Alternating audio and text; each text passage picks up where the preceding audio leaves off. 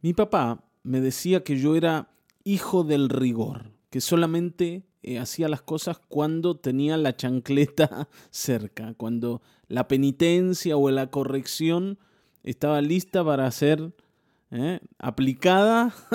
Ahí es donde yo hacía las cosas. Si no, no. Si no, no.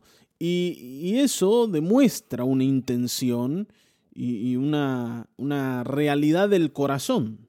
Está bien, ¿no? La rebelión está presente allí. A veces uno siente que, bueno, que uno es obediente, esto lo hemos dicho muchas veces, que uno es obediente porque me obligan a obedecer. Bueno, eso no te hace obediente. La obediencia es una actitud del corazón. Y esto es lo que Israel hacía. Obedecía al Señor, pero solo cuando ellos estaban obligados a hacerlo. Miren lo que dice el Salmo 78, los versículos 32 al 37. Dice, a pesar de todo, siguieron pecando y no creyeron en sus maravillas. Por tanto, Dios hizo que sus días se esfumaran como un suspiro, que sus años acabaran en medio del terror. Sí, Dios los castigaba y entonces lo buscaban y con ansias se volvían de nuevo a Él. Se acordaban de que Dios era su roca, de que el Dios Altísimo era su Redentor. Pero entonces lo halagaban con la boca y le mentían con la lengua.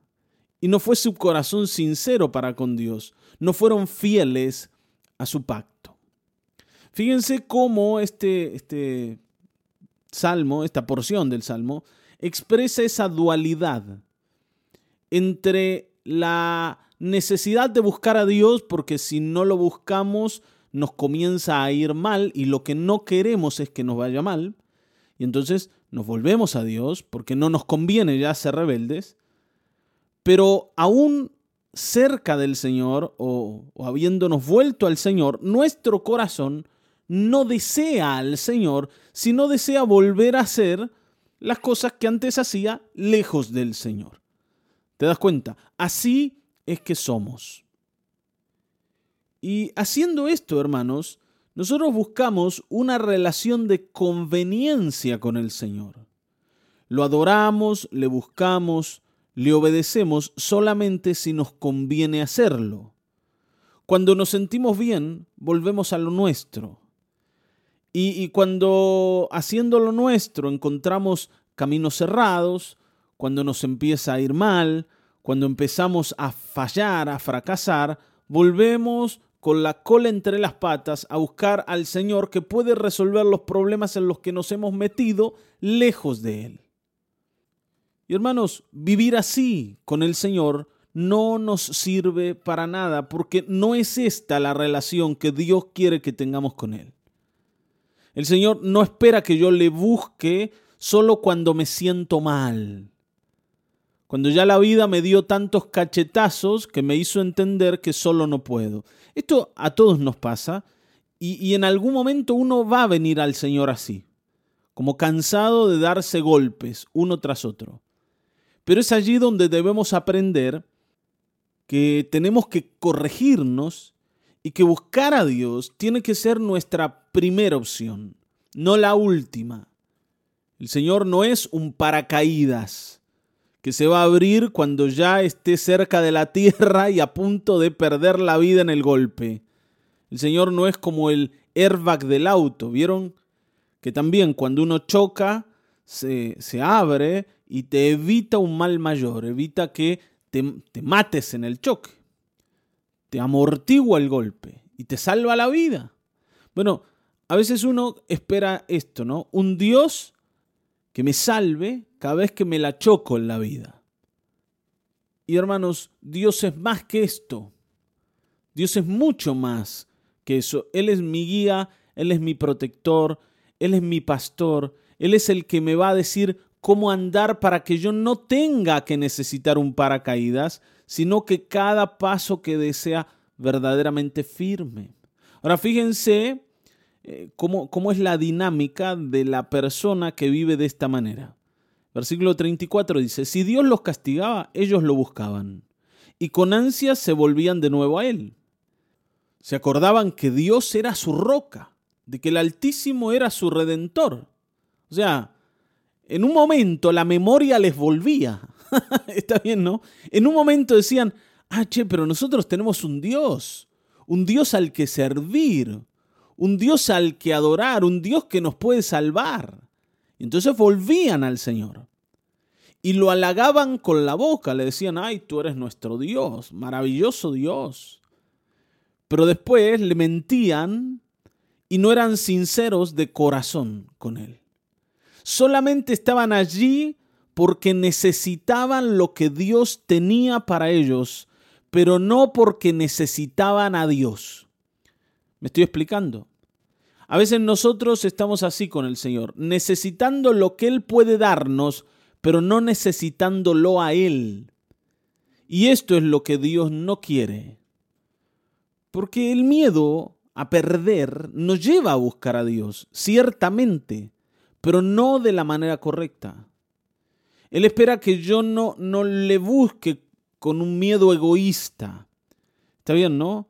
Con un miedo que me dice, rápido, busquemos a alguien que nos salve. Y entonces Dios aparece ahí para salvarme. El Señor espera que mi miedo no sea egoísta, sino sea un miedo reverente, que lo honre como Dios, que lo tema como Dios, que lo reconozca como Dios, que le dé su lugar, que entienda de la necesidad que tenemos de Dios. No que espere simplemente una respuesta cuando ya no tiene a quién más recurrir. ¿Está bien? ¿Te das cuenta? Si hoy entendés que así has buscado al Señor, como alguien que va a solucionar los problemas cada vez que ya no das más, para después dejarte libre y que vuelvas a hacer lo que estabas haciendo antes, tenés que arrepentirte, tenés que volverte y tenés que decirle, Señor, yo te quiero a vos, no lo que vos me podés dar. Yo no quiero que seas un paracaídas en mi vida. Yo quiero que seas mi timón, el que me guía, el que me evita tomar el camino inadecuado. No simplemente el que me salva antes de caer por el barranco, sino el que me muestra el camino correcto en el que puedo ser bendecido. Ese Dios que me habla, ese Dios a quien yo puedo oír. Está bien, ¿no? Que hoy te vuelvas al Señor y que renueves tu relación con Él. No lo busques solo porque puede salvarte, porque en realidad Dios puede hacerlo, claro que puede salvarte. Pero Dios puede hacer mucho más que eso. Dios puede hacer mucho más que bendecirte. Él puede cambiar tu eternidad.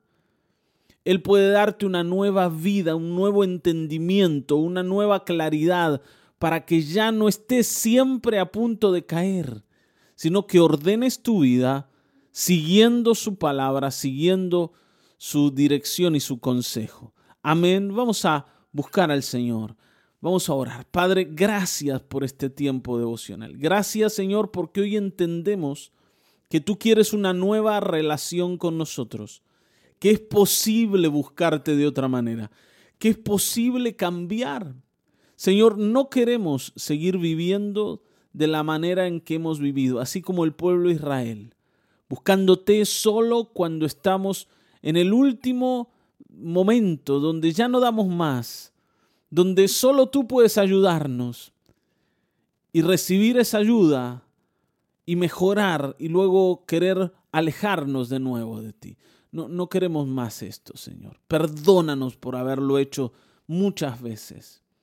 Que hoy se establezca en nosotros una nueva necesidad, la necesidad de conocerte, la necesidad de descubrirte, la necesidad de estar contigo. En el nombre precioso de Jesucristo. Amén, amén, amén.